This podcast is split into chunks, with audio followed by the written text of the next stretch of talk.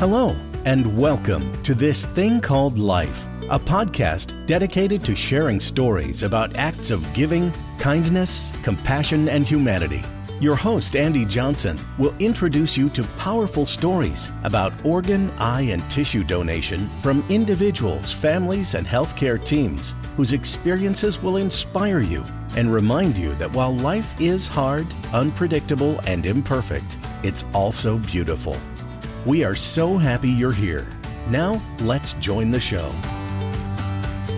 Hi, everyone. Welcome to this thing called life. I'm your host, Andy Johnson, and I thank you for joining us today. And I hope you are doing well. This is our next episode in our series, The Donation Process from the OPO Lens, in which we explore how the donation process unfolds within the Organ Procurement Organization, or the OPO. And we are taking you through it step by step.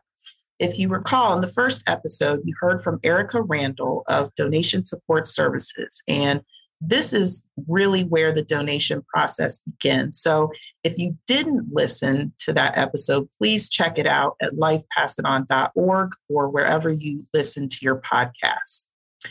Organ eye and tissue donation does not happen without collaboration. You know, many people believe it's a function of the hospital, and honestly, that is just not the case. None of this work would be possible. None of this life saving, life healing work would be possible without community, without our hospitals, including our donor hospitals and our transplant centers, as well as the OPOs. And also, at times, it involves the coroner and then finally the funeral home. But at the very beginning of this process, it really is about the person who designated themselves to be a donor or their family who made the decision for them to be a donor. This is life saving and life changing, and truly, it all begins with that individual. I also want to explain more about us, the OPO, and our functionality so that you understand how the gifts of organ, and tissue donation come to be and the intricacies of this life saving and life healing process. And we're going to use this time also for people who maybe cons- are considering a career in healthcare or may already be in the field so that you can learn more about what it is that we do as organ procurement organizations and understand more about our mission and our people focused work. So, with that, we're going to dive right in and I'm going to introduce my guest. Uh, she is a longtime staff member slash family member. I feel like we're all family at Life Center. And her, uh, her department follows next in line behind the donation support services in the donation chain. So, with that, please welcome Miss Christiane Wilson. Hi, Christiane. Welcome. I'm so glad you could join us today. Hi, Andy. Thank you so much for having me. I really appreciate you reaching out and inviting me to take part in this with you. Absolutely. So let's start with how long have you been with Life Center? And then also, what is it that you do that helps to facilitate this gift of organ, eye, and tissue donation?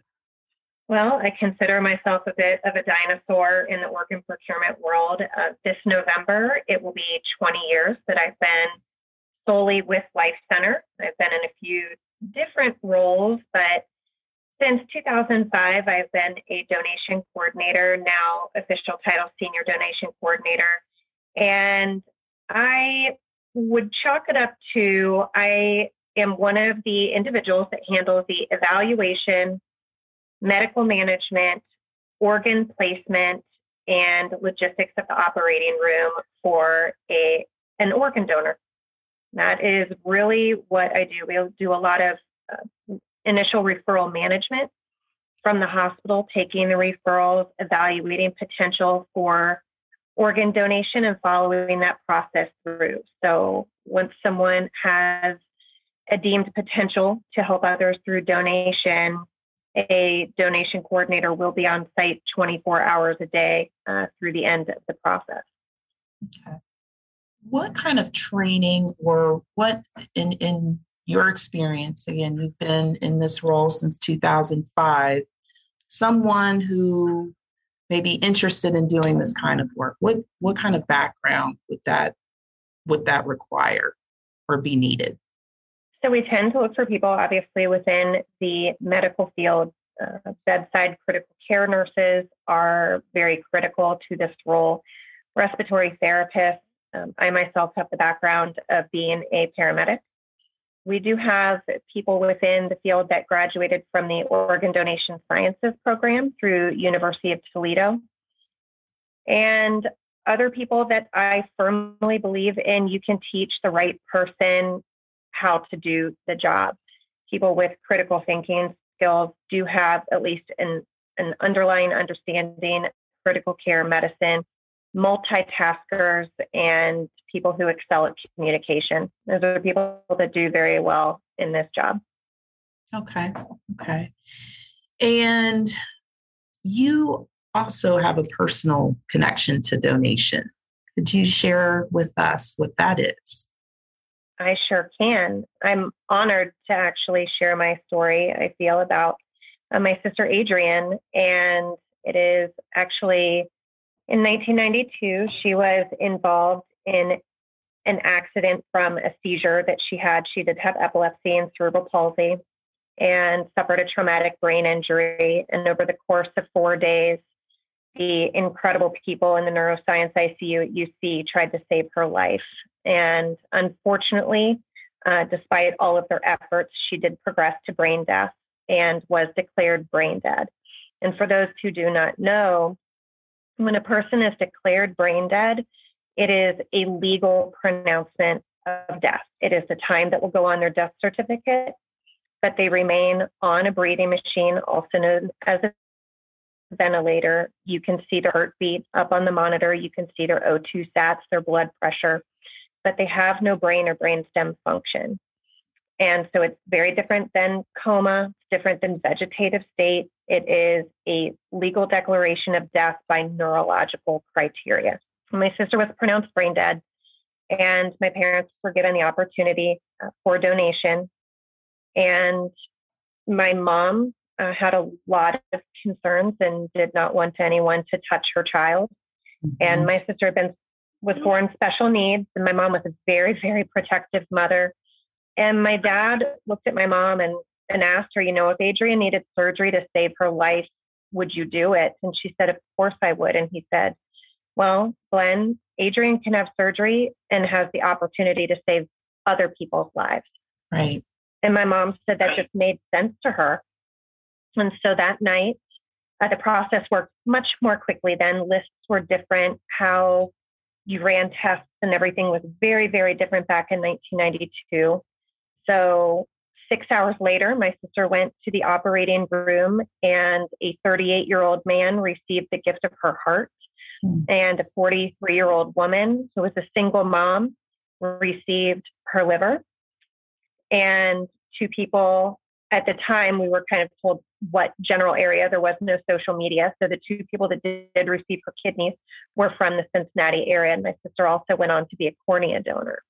Oh and, you know, it to me, I was 15 when it happened. And it just, I assume that's what everybody did when someone died. I didn't think that anybody would ever say no to that. I didn't think that it was rare. My sister was one of only 39 organ donors in Cincinnati in 1992. Oh my and goodness. wow. Yeah, it was so it was so rare, and no wonder my parents had never discussed it.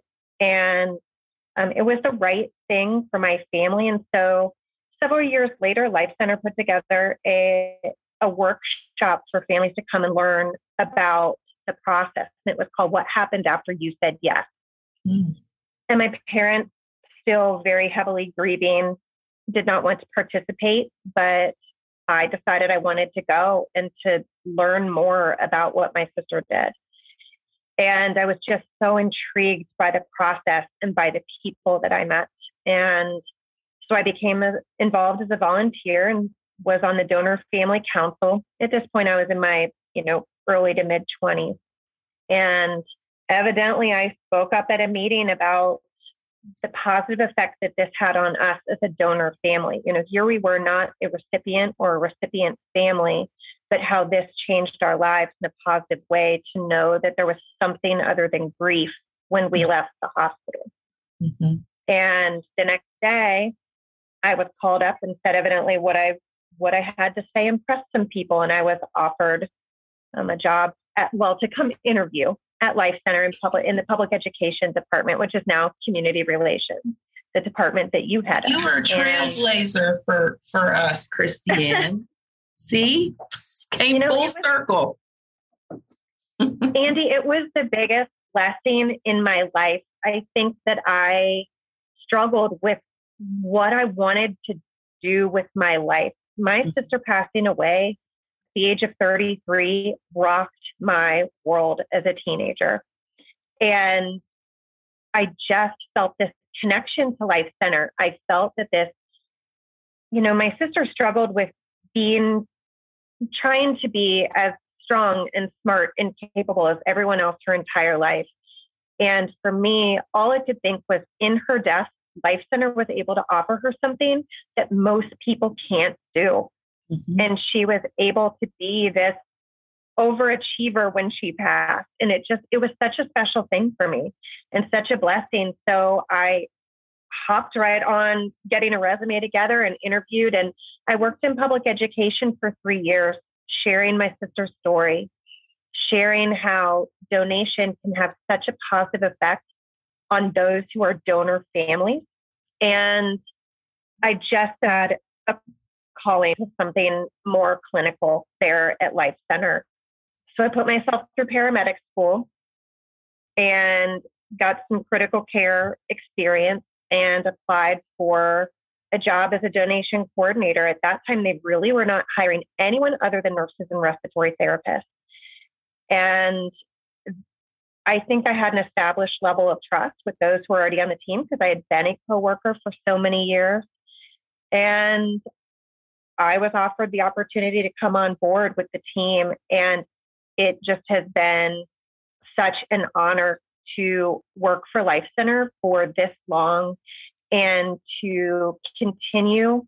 I don't know, I considered a bit of the change that my sister made in my life to continue that on for others. To sometimes I will share a bit of my story, just that, you know, I have sat in similar shoes and those who I am helping at the hospital. Um, because I think that having a level of trust in someone who you are entrusting your loved one to is incredibly important. Mm-hmm. I don't go into any significant details. It's not my time to, you know, really monopolize uh, you know, that conversation or anything, but I let them know that like, we are an organization full of people whose lives have been changed by donation as well. Mm-hmm. And it really, it's so powerful when they see that, you know, those of us on the team that whose lives have been changed and even those who may not have a personal connection to donation are so incredibly passionate about this mission mission that we support at Life Center.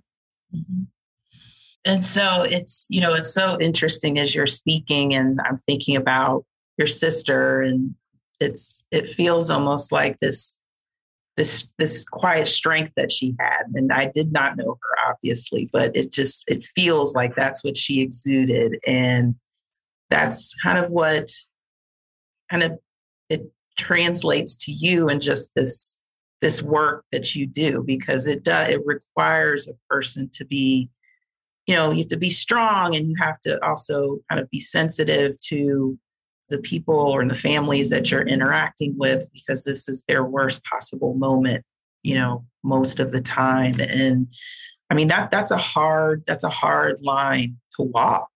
But you, you know, you've been doing it so long and you do it so well and just work. I mean, it requires so much working with hospital staff and then, you know, a lot of coordination and as you said earlier multitasking i mean there's so much that goes into it and you just you do it and you are so consistent in what you do and have been such a great leader in in our in our organization for a long time so i just want to commend you and say thank you for all that you do. I also want to ask we we we've both been doing this for a little while, obviously in different roles, but there are some days that are harder than others. And I can imagine on the clinical side, which is the side in which you live on, um, there's probably there are cases that that can kind of knock the wind out of you. What what is it? What is it that you do on those hard days when it's just I mean, emotionally, physically, it's just it's taxed you. What what do you do? So this is one of the things that will make me tear up a little bit about my job. I remind myself before I walk into the hospital. Uh, n- number one, I'll, I'll rewind that back to I get in my car for the drive to the hospital, and it sounds kind of silly, but I play what is to me like a walk up song. I try to pump myself up for the positivity of the day. And during that time, I remind myself that no matter what I am walking into, it is not harder than the family that is coping with this happening to them. Right. And if I can get through it happening to my family, then my job is also to support with strength, knowledge, and experience by offering them the highest level of care from Life Center. And that's what I want to do when I walk into the hospital. This job in the 17 years since I've been in this role, I have had moments in which I cannot unhear the cries of parents when their children have when it's determined that their child is not going to survive or they find out that their father has passed hearing people grieve is very difficult. There are things that I cannot unsee. You know, particular situations with donors that are that are difficult to lay your eyes on. People don't realize sometimes that we as coordinators are walking into those hospital rooms and we are, you know, discussing a, a plan of medical management with a nurse. Sometimes that is bedside. We do form a general assessment of the patient to ensure that there are not any signs or symptoms going on with the body that could in particular lead to the lack of potential for donation. So we are intimately involved with these families in the room and with, you know, these donors in the rooms. And it it is difficult. There are sometimes you know, certain stories you you and I have discussed a couple stories that are cases that changed me forever. Right. Right. And when I really take a moment to think about those, I think what a blessing it was to have been part of what may have been good for the family that day. It is not easy. We all deal with that. The, the average turnover rate of a person in this job, in this role, is about two years. And a lot of it is because of the um, emotional taxation that this job has on you. Every patient or donor that we have is dead or dying. You know, because there is a type of donation in which the patient is not going to survive, and the family has made the decision to stop treatment, but there still is an opportunity for donation, and that's called donation after circulatory death. And so we are walking a family through that process and still coordinating with the hospital medical management of those patients as well. And then we are there for um, the withdrawal of life sustaining treatment that is performed by the hospital. And are there with the families during that process as a as are our family services coordinators with the families.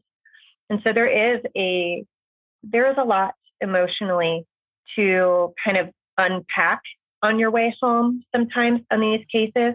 Sometimes I'm so tired on my drive home that it's when I wake up and I think about what we as a team were able to accomplish for this family you know, over the last 24 hours or sometimes how hard we tried, but then we were not able to you know, potentially place any gifts for transplant, that is tough. Mm-hmm. So there is a lot emotionally in this job. But Andy, I will tell you, other than being a parent, there is no other thing I will do in my life more rewarding than this job. And who knows what, I mean, I would like to stay at Life Center and continue, you know, to, to do what I think I'm very good at and very blessed to do. But who knows what job I may have five years from now. And I'm telling you, it will never have the impact on my life like this job has. Mm-hmm. That's very powerful. And I just, I appreciate you just, you know, being so authentic and open and honest because it isn't, we all know this is, this is no, this is no walk in the park. This is, I mean, it, it, it, it hits you in your soul, you know? And that's why I feel like people like you and the other folks that work here, like it's a special group of people who really are here for the right reasons and are dedicated to our families and truly, truly helping to just give life and restore healing to other people. So it really is um, special work. And that's why I thought it was important. You know, I think coming out of this, kind of out of this, I want to say, I hope we're post COVID. I mean, it's kind of a weird time, but you know, people did a lot of reflecting during that time and people have made career shifts and people want to do work that is more meaningful. And and for me, and I, I, I think I can speak for you, I, I don't know that there's anything more meaningful that we could be doing right now. And that's why like this is really important for us just to highlight and and use this as an opportunity to recruit um, other individuals who feel moved by by this kind of work because you know, it isn't for the faint of heart. Um, the other the other question I was going to ask you is to talk about what is, what does a typical workday look like for a donation coordinator? That there is no typical workday. there is no typical workday. that is kind of the joke. It's like if you've seen one donor, you've seen one donor, and if you've seen one OPO, you've seen one OPO, and it's you know so a typical workday, let's say that there is case activity that day. I'm going to give you my general workday with a case involved. So that would be an authorized donor. I would receive a 6:30 wake up call from whoever was on site the night before and is still there on site. That would give me time to get up, get showered, you know, start getting everything situated because at 7 a.m. we will have a report off call in which the first call coordinator, there are three donation coordinators on in a 24 hour period, first, second, and third call. So the first call coordinator uh, will lead the report off call. You'll know how many patients in the ICUs around the city that we are following. Basically, that they meet criteria for us to be referred. It doesn't necessarily mean they are going to become a case or that anything is imminent with them, but they meet a standard criteria for us to continue to get updates on them until either they get better and we take them off of being followed or they potentially do become um, a case. So we'll gather reports on that 7 a.m., understand what's going on with everyone that we are following. We also discuss what are called imports, and that would be, you know, another OPO has a donor, and let's say lungs are coming in for a patient at Children's Hospital. We're going to discuss the specifics of that logistically because we do help to facilitate that process for some of our transplant centers here in Cincinnati. Uh, so once report off is complete, then I would go ahead and just finish up getting ready, head on into the hospital, as you know, play my walk up song, uh, make sure that I'm in the right frame of mind or as best as I can be by the time that I walk in that hospital. You know, we have lives too, and some of us, you know, endure some, you know, things in our personal lives and other things that are going on, and you really have to make a conscious effort to leave that in your car when you start to go into the hospital. Some days I'm really good at that, some days not so great. And, you know, we're all human doing this job as well. Mm-hmm. So when I get into the hospital by 8 a.m., I am getting a full report on the donor from the first call coordinator that was on the day before and overnight. Getting all of the information as to what brought this particular patient in. Um, is this a brain dead donor or is this donation after circulatory death? What are the uh, logistics or time frame associated with that? What organ gifts are we pursuing for transplant? And where are we in the evaluation process for that? And then what is the plan for the day? Or where are we in organ placement or what we call allocation and setting up for the OR. So I kind of get an idea of like where my whole day is. Because I could walk into the hospital at 8 a.m. and my OR is at 9 a.m. So that's mm-hmm. a little different than I walk into a case and the patient was declared brain dead the night before. And we are pursuing all organ gifts for transplant. And people would think, oh, well, don't you pursue all of the gifts all the time? For a donor that might have COPD, uh, which is chronic obstructive pulmonary disease, you wouldn't be pursuing the lungs in that situation, or they may have cirrhosis, you know, due to hepatitis C, which is not a rule out for organ donation. So we wouldn't be pursuing the liver in that case, or they may have had a massive heart attack, and that is what led to them being in the hospital. We would not be pursuing the heart in that instance as well. So we do evaluate based upon each donor's potential, and our job is to maximize that potential. And we have also the most incredible assistant medical director that we work with, Dr. Jordan Bonomo, uh, who just really supports us through maximizing each donor's opportunity to help as many people as possible. Um, his involvement has become just such an important part of our process. So we get an idea from where the for where the day is going. But let's say I'm medically managing that that patient throughout the day. I do not have an OR set you know, I am looking at each organ system and what we need to do. At the same time, we are also potentially taking new referrals that are coming in from other hospitals on patients that are meeting criteria to be called into us. We are also making plans for any of those that may look like an imminent type of situation, whether that be a family is deciding to terminate life sustaining treatment for their loved one or the patient may be looking like they are going to progress to brain death. We are also ga- gathering updated information on patients that we were already following. And it's it's a lot of communication. I joke that I'm the world's best over communicator. I am absolutely a close, close the communication loop kind of person you know, if I say 6 p.m. and you say that's great, my text back is say, okay. So just confirming we're on for 6 p.m. And I'm sure it's completely annoying to people, but I have found it has aided me a lot in this job to not be, for lack of better terms, like caught with my pants down. I mm-hmm. I do not want an an unpredictable set of circumstances if, if I had potential control over it. And clear so, communication is key in, in, in avoiding. It absolutely is. You got it. So that will go on until 6.30 the next morning when I call my replacement. Your average case is going to last about 72 hours. We are, you know, uh, wow. uh, 48 to 72 hours. So okay. two to three days. And that is truly so that we do the right thing by that donor. And that is to help them help as many people as possible. And it sounds so simple, but you know, when my my boy, he is 12 now, AJ. He's he's named after my sister Adrian. It goes by AJ.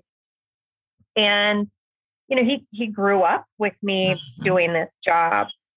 And when he was little, I ha- had to figure out how do I tell him, you know, when he's two or three, what mom does for a living if I was a police officer, he'd know I was a police officer, and I felt it was important. I've always strived to have very open, transparent communication with AJ.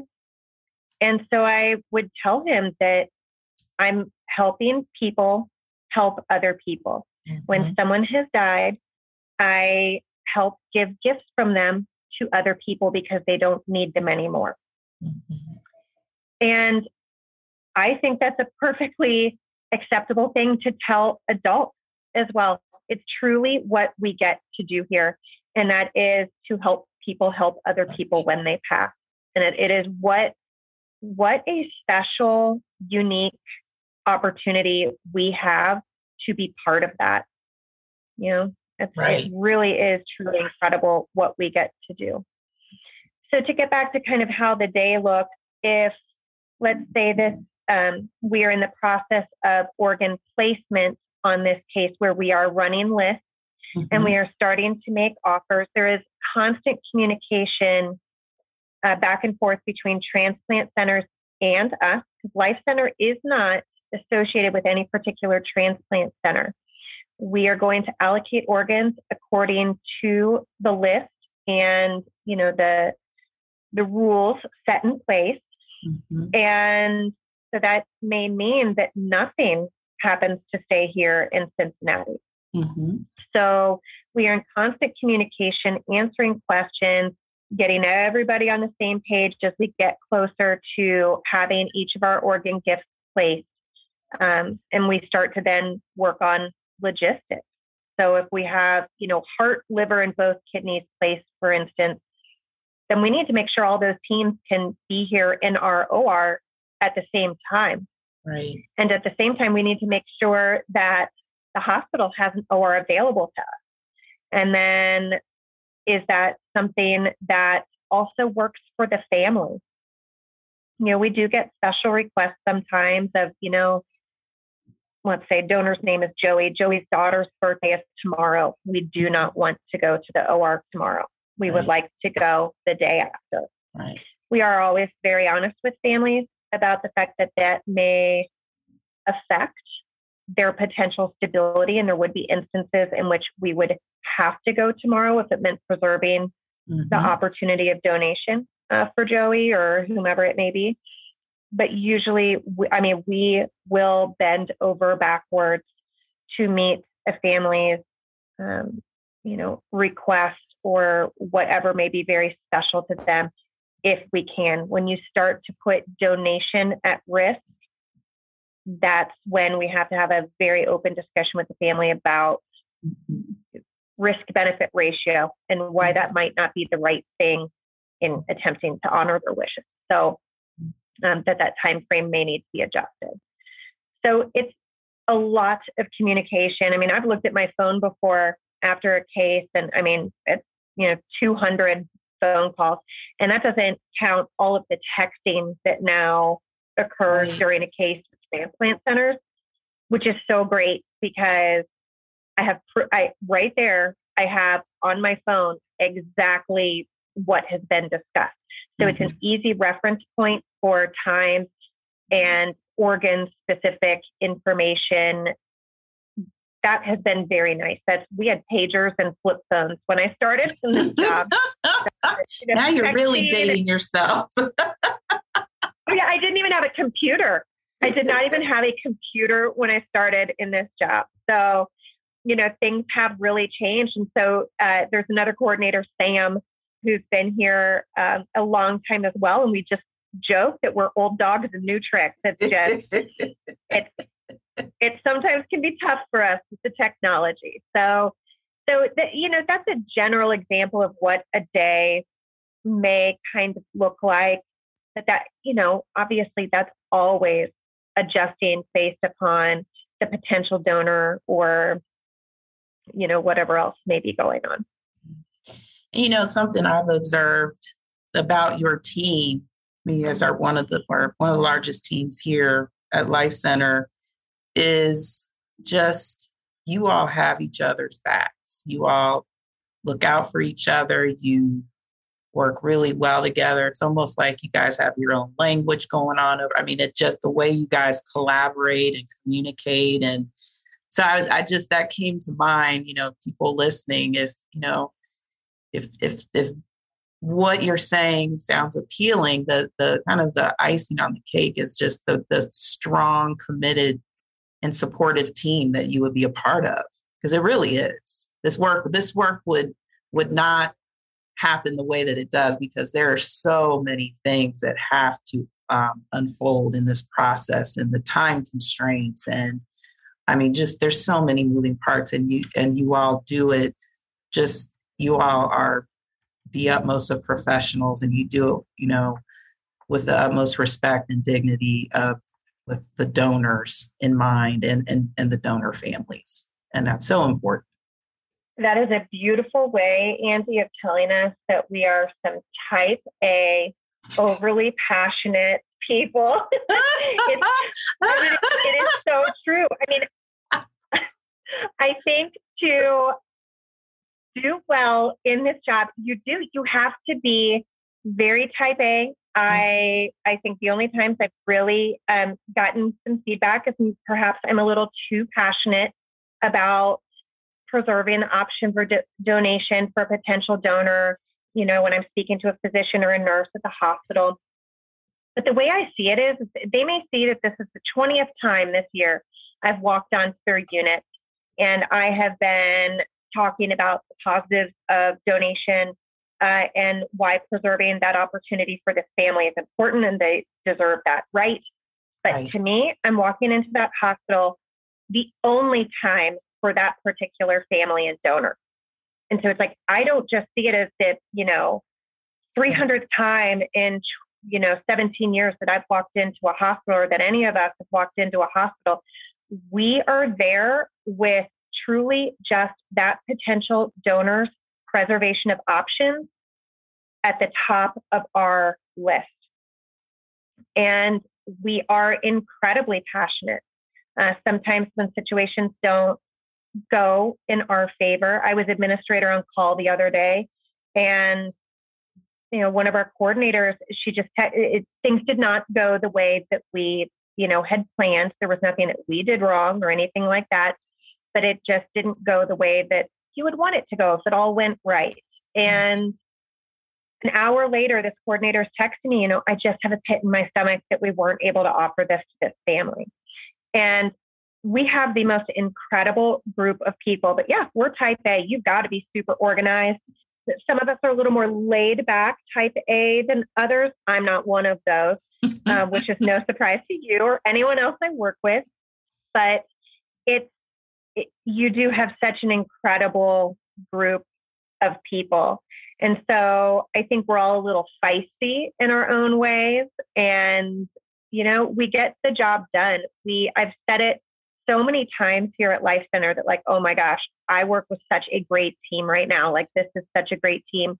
But I'm telling you, we have had so many groups of great teams as coordinators and family services and organ recovery specialists. It, we are so very fortunate to always seem to have these great people fulfilling these roles for our community. Absolutely. Absolutely. And I have one other really important question. What did you say your walk up song was? I don't know if you want. No, like none of them would be appropriate to discuss. Okay, I'll I'll um, share mine if you share yours. Okay. okay, none. I'll say it first. I'll go, and then okay, you can you tell go. me since you asked first. Uh, None of Your Business by Salt-N-Pepa. None of your business. If I, oh, I right. like that song. Gosh, that's a, that's a good one. Uh, so mine is one of mine is um, "Hungry Like a Wolf" by Duran Duran. that's what I. That's I what I rolled like in. we kind of flip flopped where these songs should be. I Pretty feel like much. you are way cooler. Pretty have, much. You know, none of your business. And I would seem much more the type to have Duran Duran. but I love it. That's hilarious. But that's why they're your walk up songs. Like it brings out something in you yep. that it just makes you feel a different way. But I mean, I have had I've had several that I play on the way to the hospital I have kind of a, a list of like five or six, and I pick out what I'm feeling that day. That's the most appropriate to yep. share with you. That's my Salt-N-Pepa. oh, Oh my gosh, that was fun. So as, as we're getting ready to close, is there anything else that you would like to share with our listeners? Wow.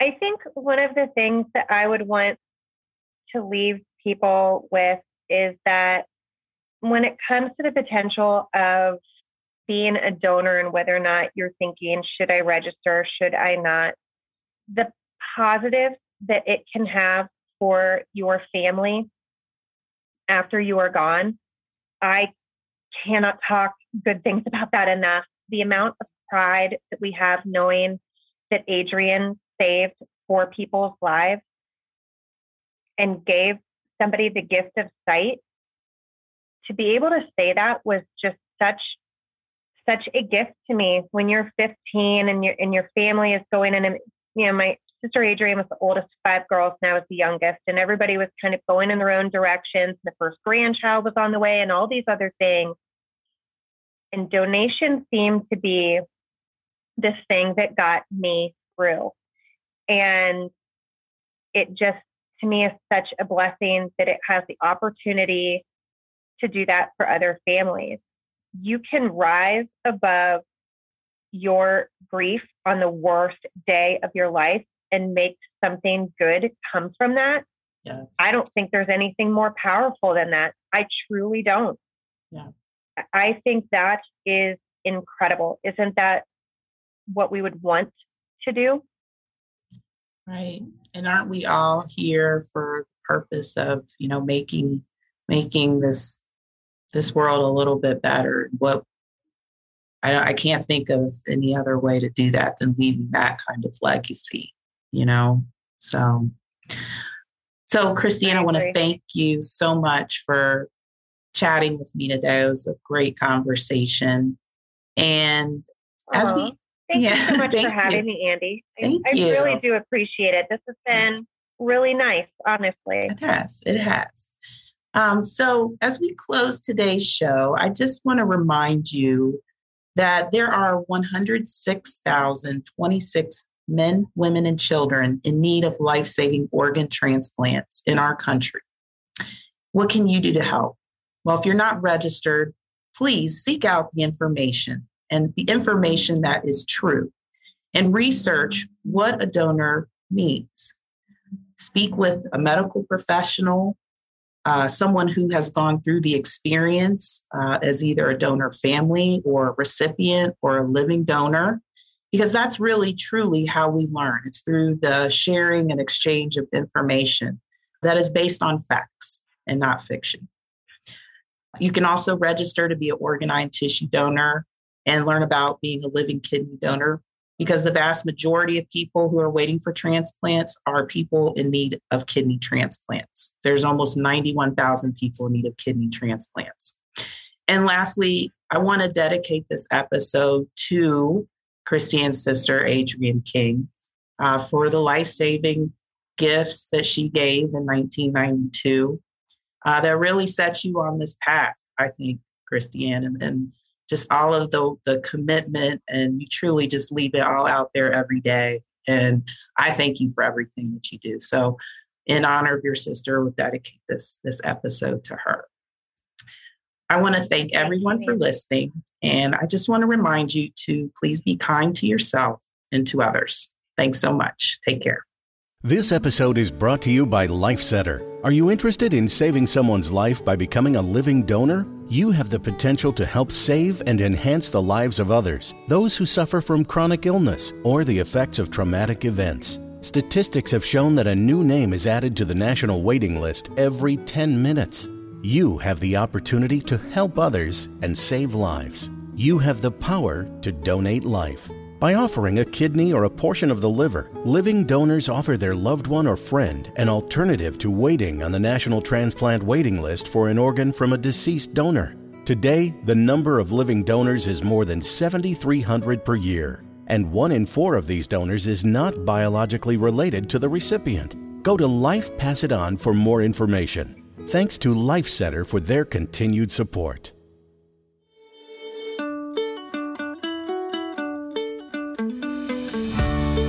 Thank you for listening to This Thing Called Life. Subscribe on iTunes or wherever you get your favorite podcast to make sure you get updates on all new episodes. And we would truly appreciate it if you would share, like, or give us a review to help us grow.